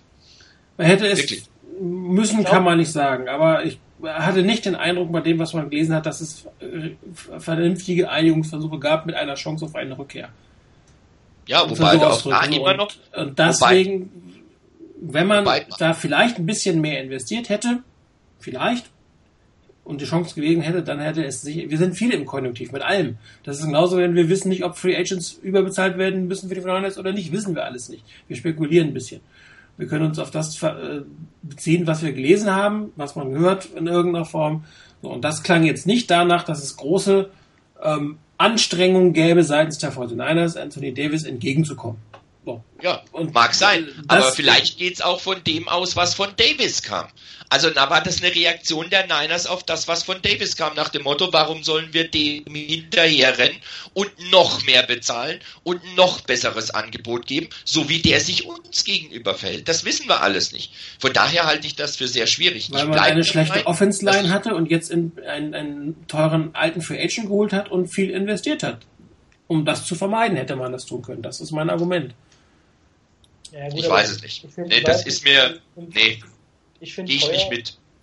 Teuer, teuer finde ich ja St. Beatles jetzt ehrlich gesagt nicht. Also der kostet irgendwie 3 Millionen pro Jahr. Ähm, da hättest du jetzt auch nicht, da hättest du keinen Quarterback für bekommen, da hättest du keinen, keinen vernünftigen Wide Receiver für bekommen. Also, ja, ich glaube, für mich ist, war eher die Situation nach der letzten Saison, nach diesem Tom Sula-Jahr, wo man ja ehrlich sagen muss, der Rekord hat ja noch nicht mal das wiedergespiegelt, was die Qualität der 49ers war. Der Rekord war ja eigentlich viel zu gut. Die 49ers ähm, waren kein Fünf-Siege-Team im Leben nicht. Nein, im Leben nicht. Also von daher, das war für mich der Status quo und der Status quo war unglaublich schlecht. Und eigentlich gab es, das war zumindest mein Eindruck nach der letzten Saison, eigentlich gar keine Möglichkeit aus den 49ers mit einer Offseason, sprich Free Agency und einer Draft, ein Team zu machen, wo ich sagen würde, okay, das ist halbwegs konkurrenzfähig. Weil ich glaube, gerade, also ich meine, Martin, da, da, du, du kennst das ja selber, ähm, Quarterbacks draften und einen vernünftigen Quarterback zu bekommen, das ist halt einfach sauschwer in der NFL. Und ähm, wir, haben, wir haben uns ja schon häufig genug drüber unterhalten, es gibt noch nicht mal 32 halbwegs vernünftige Quarterbacks, vielleicht noch, nicht mal, noch nicht mal die Hälfte. Und ähm, von daher, also diese, diese ganzen Löcher, die da waren, inklusive Wide Receiver. Was, also, ich meine, auch da, wenn man damals geguckt hat, nach der letzten Saison, wer war Wide Receiver? Ja, wer ist jetzt Wide Receiver? Das ist richtig. Aber hätte ich denn beispielsweise einen Anquan Bolden, der 35 ist, halten sollen? Hätte dem nochmal einen Vertrag geben sollen? Äh, dann hätte ich das machen müssen, vielleicht vor der Draft. Dann hätte ich, wenn ich dann die Möglichkeit gehabt hätte, nur alles im Konjunktiv, einen guten Wide Receiver zu draften, dann hätte ich gesagt, nee, den hole ich nicht, weil ich habe ja Anquan Bolden. Und dann ähm, verletzt sich so jemand und dann stehst du vielleicht ohne Bolden und ohne gedrafteten Receiver da, genauso wie es umgekehrt auch bei der O-Line hätte sein können. Sprich, für mich waren die Löcher auf dem gesamten Roster letztes, also nach der letzten Saison so groß, dass ich niemals davon ausgegangen bin, deshalb auch für mich Rebuilding-Modus, ähm, die 49ers schaffen das in einer Offseason. Ähm, ja, wenn ich das vorher gesagt hätte, ich hätte mir gewünscht, sie draften den Quarterback, aber auch dann wäre für mich die Situation die gewesen, bitte keinen Quarterback hinter so einer O-Line wie letztes Jahr, weil ich glaube, ähm, der hätte es nicht lang gemacht. Und äh, gerade wie du auch gesagt hast, so ein Quarterback idealerweise lasse ich den äh, damals Idealsituation Aaron Rodgers, der sitzt drei Jahre hinter einem Brad Favre. Ja, super. Ähm, auch da wäre es mir lieber, wenn ich die 49ers hier jemanden gehabt hätten, den sie spielen lassen können und von dem der Quarterback lernt. Aber ich glaube, die, die Voraussetzungen waren bei den 49ers einfach letztes Jahr nicht da. Und ähm, von daher kann immer anders argumentieren und kann sagen, wir hätten es genau umgekehrt machen müssen, anstatt O-Liner oder D-Liner draften, hätten wir Skill Position Player draften müssen. Die haben dann auch eine Möglichkeit, sich zu entwickeln. Und dann hole ich halt im Jahr drauf den entsprechenden O- oder D-Liner. Über Free Agency oder Draft oder wie auch immer. Aber ich glaube, das ist so ein bisschen, ja, da können wir in drei Jahren nochmal drüber sprechen und gucken, ob es gut gelaufen ist oder nicht. Ja gut, die ersten fünf Drafts von Balki sind wir uns, glaube ich, einig, ist es nicht gut gelaufen. Das können wir nur hoffen, dass es in drei Jahren anders aussieht. Weil was ja, er gut. bis jetzt zusammen gedraftet hat, hat uns dahin gebracht, wo wir stehen. Aber dann hättest du, dann, dann, dann wäre ja die einzige Lösung gewesen, das wäre, da, da, da gehe ich ja sogar mit dir, dann wäre die Lösung gewesen, dann diskutieren wir ja nicht über die Frage, war die Draft oder was das, das was Balki gemacht hat, in dieser Saison gut oder schlecht, weil dann hätte man einfach nur sagen müssen, ich finde es scheiße, dass Balki überhaupt noch da ist. Also der hätte weggemusst, ja, keine Frage. Hätten uns viel Diskussion erspart, genau. Weil das ist dann einfach die ein, einzige Lösung, weil dann hätte er, hätte er es anders gemacht, dann hätte Skill Position Player gedraftet, äh, da hätte man immer noch sagen können, ja, in den letzten vier Jahren hat er keinen vernünftigen Wide Receiver gedraftet, warum soll er es jetzt im fünften Jahr machen? Dann wird es auch im sechsten Jahr, im siebten Jahr nicht machen. Also er wird ja, wahrscheinlich aus seiner Haut nicht raus können. Das heißt, wir werden die Diskussion, sollte er General Manager bleiben, wahrscheinlich nächstes Jahr fast wieder so führen können. Ja gut, ich glaube, wenn er jetzt, also wenn, wenn die Saison so läuft wie beim letzten Jahr, dann werden wir uns hoffentlich über diese Diskussion oder diese Frage keine, Disku äh, keine, keinen Kopf mehr machen müssen. Dann werden wir das nicht mehr diskutieren müssen, glaube ich. Also ich glaube dann, das wird das letzte Jahr werden, das entscheidende Jahr. Gibt es wirklich eine signifikante Besserung und geht wieder in die in der Richtung, so dass man zumindest einen Sieger einfährt? Oder ähm, bleibt es so oder wird schlechter als beim letzten Jahr mit den, ich meine, der Schedule ist brutal, den die 49ers dieses Jahr haben. Ähm, dann, äh, wenn es schlechter wird, ich glaube, dann wird auch der Stuhl von Trent Balky nicht nur wackeln, sondern dann wird er zusammenbrechen. Das ist jetzt ein, jetzt haben wir wieder einen guten, wir hatten schon das zweite Mal die gute Möglichkeit, auf die Saison Vorschau zu gehen, also von nach hinten gucken auf nach vorne gucken. Sprich, was uns erwartet in den nächsten äh, 17 Wochen und äh, ja, ich glaube, mehr wird es erstmal nicht als 17 Wochen, also kann ich mir schwer vorstellen. Ähm, Vorschau auf die Saison. Die Frage ist, äh, was erwartet ihr? Ähm, was werden die Überraschungen sein im positiven, was werden die Überraschungen im negativen Sinne sein und äh, vielleicht dann doch mal so einen kleinen Tipp. Wie viel jetzt? Diesmal fangen wir im Norden an, Chris. Okay, ja, also ähm, ich sag ganz ehrlich, in der Offense erwarte ich mir ähm, nach dem, was ich auf dem Papier sehe, äh, eigentlich eine gute O-Line, und ich hoffe einen gesunden Running Back und ein gutes Laufspiel. Alles andere ist in der O-Line on top. Sprich, alles, was durch die Luft kommt, äh, da hege ich zumindest keine großartigen Erwartungen dran. Äh, vielleicht haben wir am Ende der Saison einen Receiving, den besten Receiver, ähm, der als Tight End aufläuft. Das würde mich nicht wundern. Ähm, ja, vom, vom Passspiel erwarte ich mir einfach nicht nicht besonders viel und deshalb glaube ich auch, ähm, bin ich sehr gespannt. Äh, vielleicht, weiß nicht, vielleicht lehrt mich Chip Kelly eines Besseren und er packt da irgendwie die Wundertüte aus, aber ja, da habe ich zumindest keine großartigen Erwartungen dran. In der D-Line oder in, in, der Defense ähm, bin ich sehr gespannt auf das, äh, auf das Defensive Backfield. Ähm, da hat man viele junge Spieler, entweder Erst- oder Zweitjahresspieler. Ähm, die D-Line mit Buckner und Armstead bin ich sehr gespannt.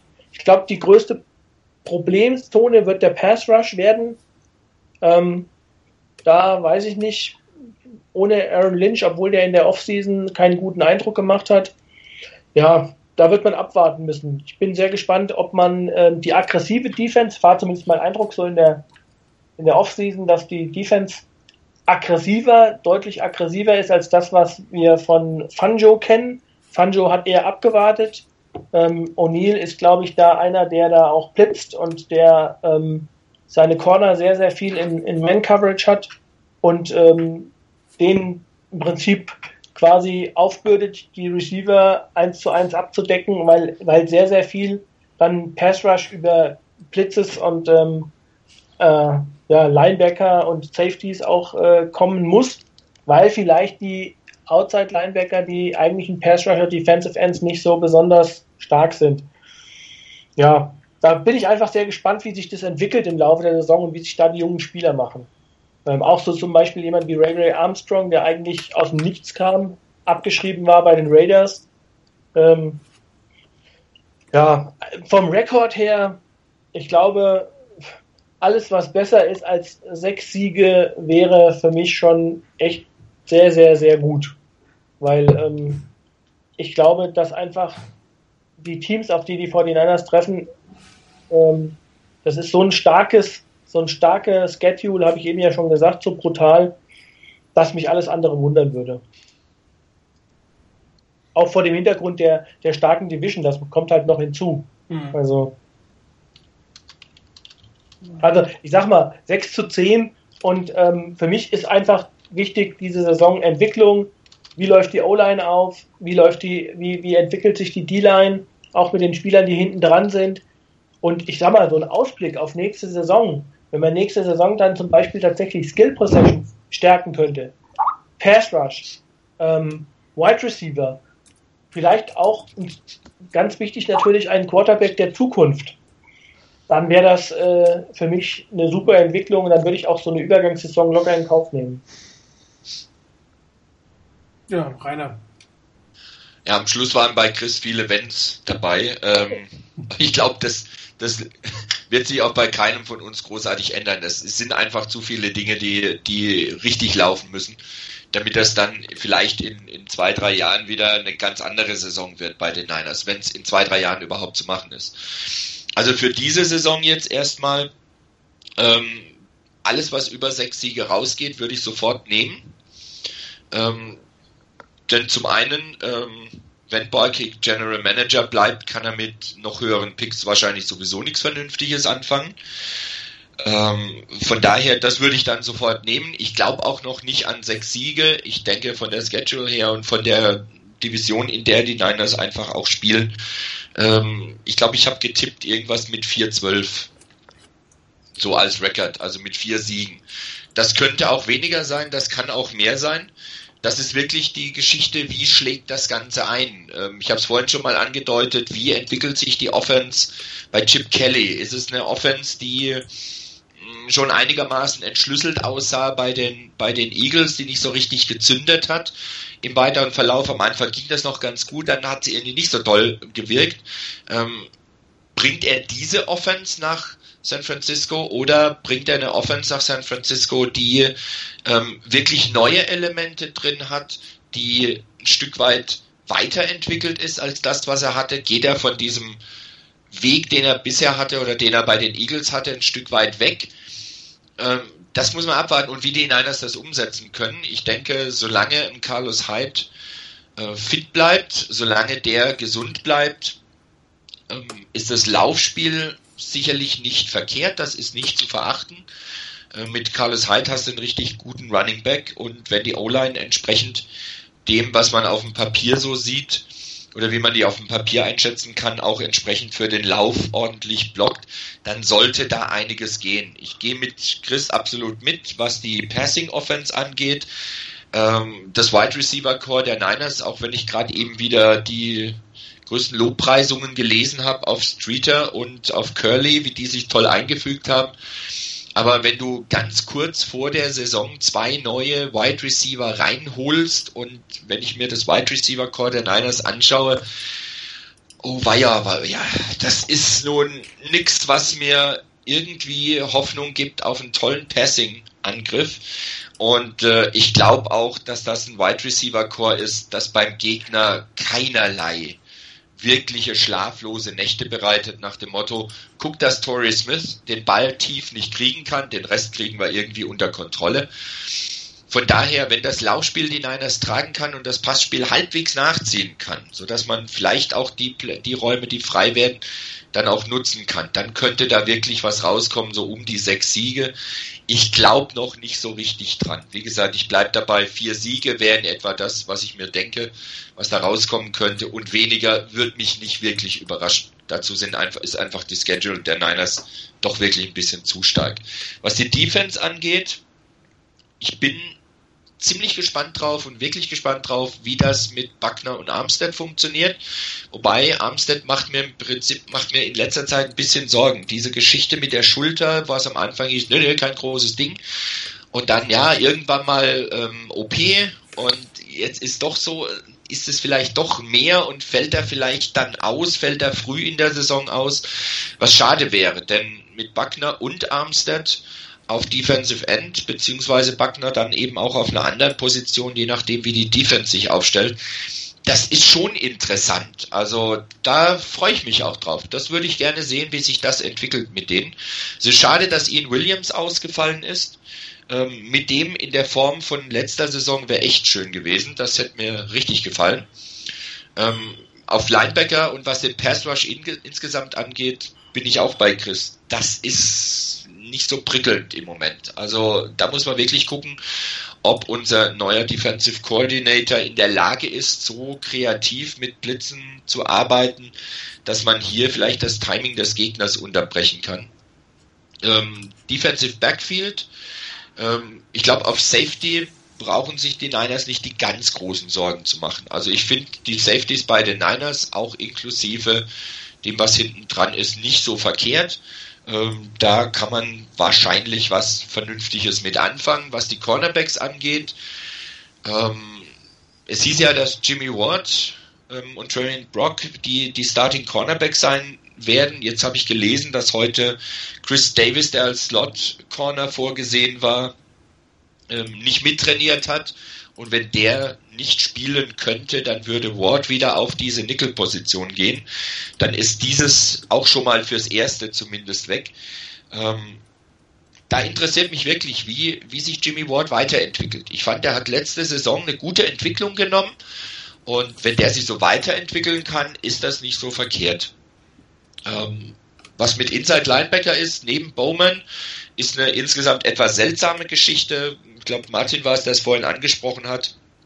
Ähm, da denkst du eigentlich, das ist ein Dreikampf um eine Position und einer wird sicherlich entlassen mindestens. Jetzt sind alle drei da und es ist immer noch irgendwie offen und irgendwie seltsam. Gucken wir mal, was da passiert. Also insgesamt, nur mal kurz zusammengefasst, ich denke, dass die Offense im Lauf ganz ordentlich dastehen könnte. Im Pass erwarte ich mir von unserer Offense wirklich nicht allzu viel. Defense könnte interessant werden, wenn die Twin Towers ähm, wirklich fit bleiben. Das könnte interessant werden, was die in der D-Line aufstellen. Und ansonsten, es könnte sein, dass es eine recht lange Saison wird. Nicht, weil die Niners 17 oder 18 oder gar 19 Spiele haben, sondern weil sich die Spiele so lang hinziehen irgendwie und das nicht toll aussieht. Ähm, wenn es am Schluss wieder mit drei wenn es am Schluss drei Siege sind, vielleicht nur, dann könnte das das Signal dafür sein, dass Borke gehen muss. Vor allen Dingen, wenn von seinen Picks dieses Jahr und letztes Jahr nicht viele wirklich einen Beitrag leisten. Es bleibt sicherlich spannend und mal gucken, wie es in die Saison reingeht im Monday Night Game. In die Schweiz. Ja, da wurde jetzt schon auch ganz viel gesagt, ähm, was ich jetzt nicht nochmals wiederholen möchte. Ich glaube, die Saison steht so ein bisschen unter dem äh, Motto, also in Fragezeichen können ausgefallen werden. Oh Gott, Chris, ich, glaub, steht, dich hört man gerade mit tausend Rückkopplungen. Okay. Ähm, ja, was ich äh, gesagt habe, ähm, die Saison der 49ers ähm, steht für mich so ein bisschen aus, unter dem Motto, ähm, also wie viele Fragezeichen können Ausrufezeichen werden. Ähm, ich meine, man hat Chip Kelly als Beispiel, bei dem halt die Frage ist, wie, wie kann er in der NFL bestehen? Kann natürlich äh, absolut toll werden, wenn er vielleicht gewisse Elemente äh, vom Offensive Coordinator in, einen, in ein konventionelleres Run-Game noch hineinkriegt. Ähm, und bei verschiedenen jungen Spielern sehe ich auch mal jetzt die Chance, dass sie wirklich zeigen können, ob sie äh, für die ob man da für die Zukunft setzen kann. Ähm, insgesamt erwarte ich ähnlich wenig wie ihr. Ähm, dann ist man auch nicht wirklich enttäuscht, wenn es anders herauskommt. Ähm, dann spielt aber dennoch wieder mit, kurz mit, dass man ja auch mit dem richtig schlechten Team, mit schlechten Coaches letzte Saison, letzte Saison hat doch auch wieder fünf Siege geholt hat. Weshalb soll nicht mit besserem, mit doch ein bisschen besserem Team deutlich besser im System vielleicht dann doch mehr rauskommen, als man überhaupt denkt. Ähm, ja, es darf gerne mehr rauskommen, als ich erwarte, aber ich bin da auch irgendwo bei, bei äh, 1 bis 5 Siegen. Ähm, irgendwie man immer. Äh, also man ist die Detroit Lions von damals ähm, und dann wird es einen frühen Pick geben. Ähm, und so sind wahrscheinlich die 49ers Spiele diese Saison nicht zwingend wegen den Resultaten interessant, sondern vielmehr, wie gespielt wird, was sieht man und welcher Spieler kann äh, welche Leistung zeigen.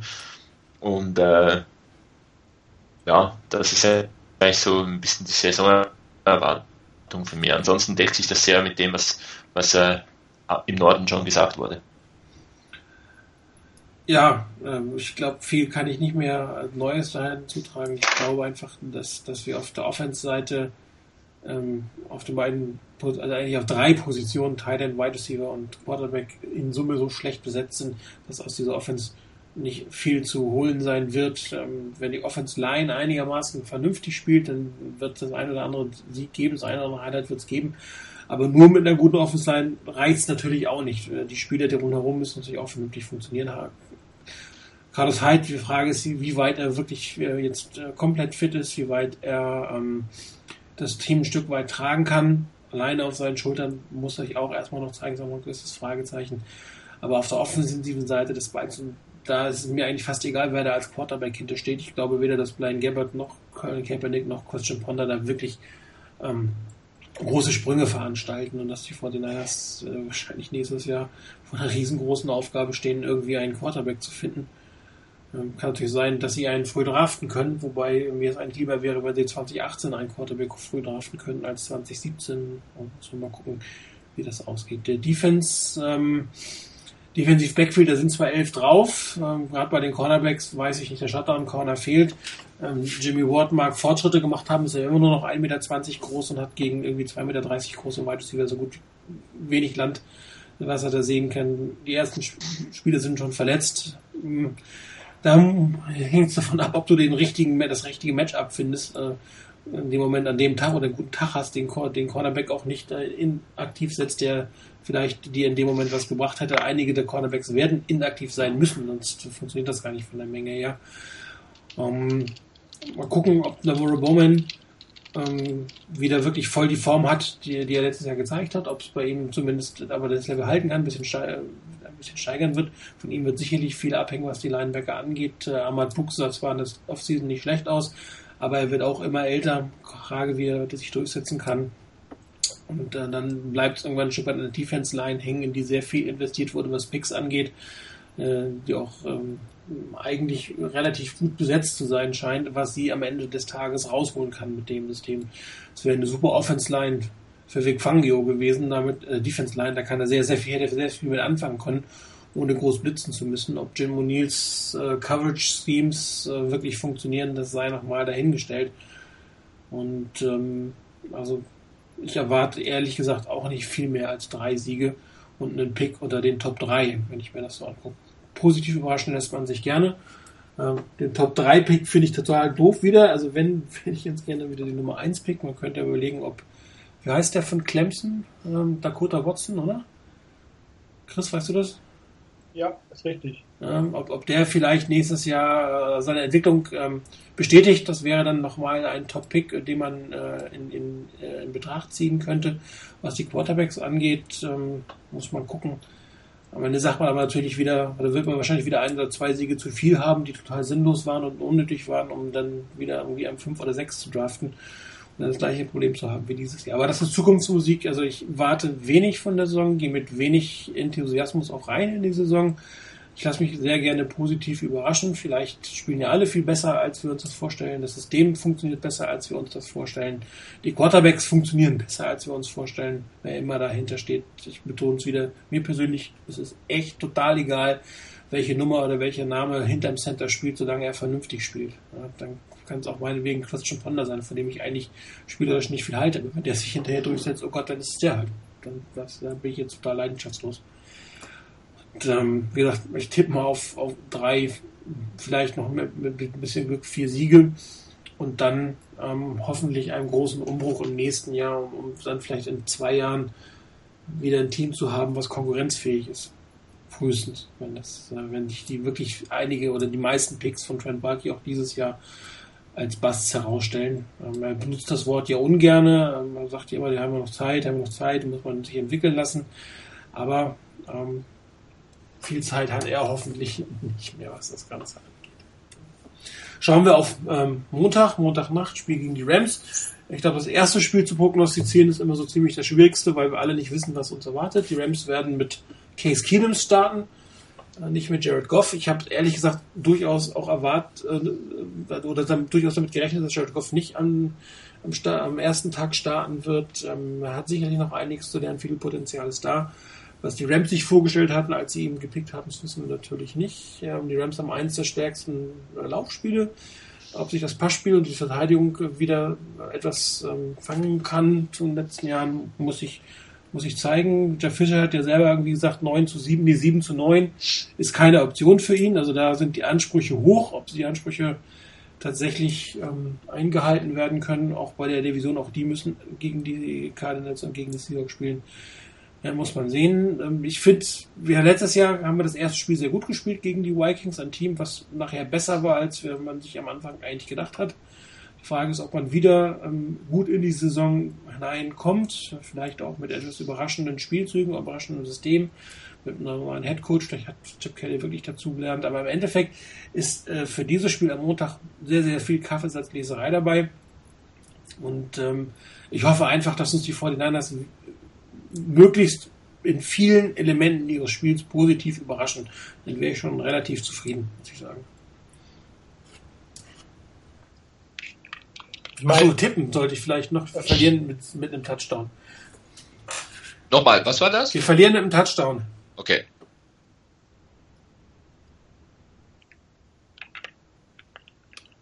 Ja, wenn niemand will, mache ich. Ähm, ja, also ist das erste Spiel. Letzte Saison hat es wirklich, wie, wie, du eben schon gesagt hast, Martin, gegen die Vikings geklappt, die äh, zu gewinnen, die höher einzustufen waren, dann am Schluss auch wirklich höher einzustufen, nicht nur am Anfang, sondern im Vorfeld, sondern auch wirklich hinterher deutlich höher einzustufen waren. Von daher ähm, gibt immer neue Möglichkeiten, immer Optionen, gerade am Anfang einer Saison einen Gegner vielleicht zu überraschen. Und ähm, ein großes Fragezeichen ist halt wirklich hinter dem, ob die Niners mit der Offense in der Lage sind, die, die Rams zu überraschen. Also ob hier ähm, Kelly wirklich dazugelernt hat, ob die Spieler das entsprechend umsetzen können. Das ist halt eine große Frage, zumal die Defense der, der Rams ja ja, ich würde sie jetzt nicht unbedingt unterschätzen. Ich würde sie nicht als die Top 5 Defense der, der NFL bezeichnen, aber ganz unterschätzen sollte man die auch nicht. Wenn man schafft, in der die, mit der eigenen Defense zunächst mal das Laufspiel der Rams zu stoppen. Das wäre schon nicht verkehrt. Javon Austin musste natürlich auch immer berücksichtigen, was der dann an Schaden anrichten kann. Es wird sicherlich kein einfaches Spiel für die Niners. Es ist dann noch ein Monday Night Game noch dazu, also an ganz prominenter Position, wo du dein Spiel hast. Es ist auch das letzte Spiel des Spieltages, dieses ersten Spieltages zum Abschluss. Und ich hätte ehrlich gesagt nichts dagegen, wenn die Niners zum Abschluss dieses Spieltages allen Kritikern erstmal zumindest für eine Woche mal zeigen würden, dass sie doch in der Lage sind, ein Spiel zu gewinnen. Ähm, ich bleib auch bei meinem Tipp, den ich schon abgegeben habe, dass die Niners das tatsächlich gewinnen. Mit drei Punkten vor. Ich freue mich, wenn ich recht habe und wenn ihr recht habt, dann, naja gut, kann ich es auch nicht ändern. Bis jetzt hat nur ich dagegen getippt. Ja, wenn du recht hast. Ich weiß ja nicht, wie die anderen tippen. Genau. Wie tippen denn so die anderen? Oder was, was erwartet ihr vom Spiel? Welcher Chris möchte zuerst? Ja gut, dann mache ich. ähm, also ich, äh, ja, wenn ich mir so den Schedule der ersten, die, erst einmal die ersten fünf Spiele angucke, dann sind die Rams und die Cowboys eigentlich die einzigen Teams, äh, wo man, wenn überhaupt, irgendetwas reisen kann. Ansonsten geht man aus den ersten fünf Spielen mit 0 zu 5 nach Hause. Man spielt noch bei den Panthers, Seahawks und zu Hause gegen die Cardinals. Das sind jetzt nicht so unbedingt die Teams. Von daher, äh, ja, erstes Spiel. Man hat noch nicht so den Einblick. Ähm, der Gegner hat auch noch nicht so den Einblick, ähm, gerade was jetzt äh, die 49ers angeht mit neuer Offense. Ähm, von daher wenn wir irgendein Spiel gewinnen wollen in den ersten fünf Spielen, dann müsste das eigentlich dasjenige sein. äh, noch, nur ich, ich glaube noch nicht so recht dran. Ähm, kann mir das irgendwie noch nicht so vorstellen, weil, äh, wie gesagt, das, was ich in der, in der Offseason gesehen habe, das nehme ich einfach nicht als, äh, habe ich in den letzten Jahren auch nicht als Maßstab genommen äh, und äh, gucke dann eher auf das, was aus der letzten Saison war, auch wenn das ein komplett anderes Team ist. Und äh, da sah es auch gegen die Rams nicht besonders gut aus. Und ähm, ja, von daher, ich glaube, wir werden das Spiel, auch wenn ich es gerne hätte, nicht, nicht gewinnen. Ähm, da Martin jetzt eben gesagt hat, mit, wir verlieren mit einem Touchdown, dann sage ich, wir verlieren mit äh, sechs Punkten. Ja. Also ich, ich glaube nicht, dass wir das Spiel gewinnen. Das, darum ging es mir nur. Also, ob jetzt mit, mit einem Touchdown oder mit zwei Touchdowns oder mit sechs Shutout Punkten oder wie auch immer. Ist eigentlich völlig Wumpe. Ja. ja, der letzte Chris. Die Schweiz ist nicht mehr da, ich höre sie nicht mehr. So, jetzt hört man mich. Ja, da bist du wieder. Ähm, ich glaube, das ist so, ähm, wie ihr es gesagt habt, im ersten Spiel kann man noch gut vielleicht mal wen überraschen, ähm, wird vielleicht noch etwas zu viel ausprobiert, äh, erwartet man vielleicht etwas anderes von Chip Kelly, als er dann äh, liefert. Ähm, ist dennoch ein schwieriges Spiel, glaube aber auch da, dass ein Sieg möglich ist, ähm, einfach weil man ja auf etwas hoffen soll. Ähm, auch die Rams sind jetzt nicht irgendwie das Überteam und äh, von daher tippe ich jetzt mal auf einen Sieg. Ich glaube, dass uns äh, auch einige Spieler sehr überraschen werden und ich äh, hoffe auf sicherlich mal eine gute Leistung von äh, Blaine Gabbert und sage jetzt mal ähm, mit sechs Punkten Vorsprung nennen wir. Das ist sehr optimistisch. Ja, dann für alle, ja. die klar, da vielleicht also, was? Muss, muss, du bist echt nicht mehr zu verstehen, weil die Leitung aus der Schweiz ist extrem schlecht Ach. gerade. Ja, was, was nicht mit der Aussprache zu tun hat. so. Nee, kommt die nichts mehr an, Chris, hier kommt nichts, hier kommt nichts mehr an.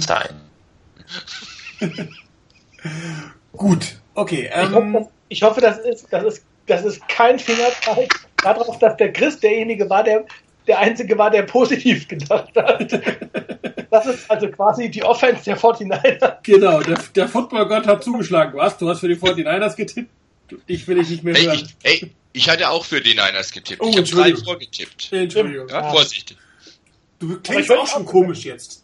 Ich, ich höre dich auch schon ganz schlecht. Naja, dann muss das an euren Ohren liegen. Ja. Gut, für, für alle, die vielleicht äh, eventuell der Meinung sein könnten, dass die äh, 49ers äh, Bruce Miller ein bisschen voreilig äh, entlassen haben, kurz die Nachricht, er ist, hat sieben Anklagen wegen einer Straftat, einer wegen einer Ordnungswidrigkeit, ähm, einer ist ähm, Angriff mit einer tödlichen Waffe, in diesem Fall war das, ein, also Kane ist ein Rohrstock oder ein Schlagstock, da hat er wohl den älteren Herrn angegriffen, also äh, wenn man sich die anguckt, war das sicherlich keine Überreaktion der 49ers kam halt noch mit dazu, wobei äh, Bruce Miller natürlich unter Jim Harbaugh deutlich wertvoller war, als er wahrscheinlich unter Chip Kelly gewesen wäre. Gab es ja auch schon Spekulationen, wenn er ein wichtigerer Spieler für die 49ers gewesen wäre, ob die immer noch so reagiert hätten. Aber das ist viel zu Spekulation. Das war jetzt seine zweite Geschichte innerhalb von anderthalb Jahren und sein Anti-Aggressionskurs, den er machen musste, beim ersten Mal scheint nicht ganz gewirkt Gut, dann gehen wir äh, auf unsere Standardpunkte äh, zum Ende der Sendung. Rainer, die anderen beiden Spiele nur noch der NFC West. Äh, ja, ich will mal gucken, wo ist es denn? Ach ja, die, ähm, die Seahawks spielen zu Hause gegen die Dolphins.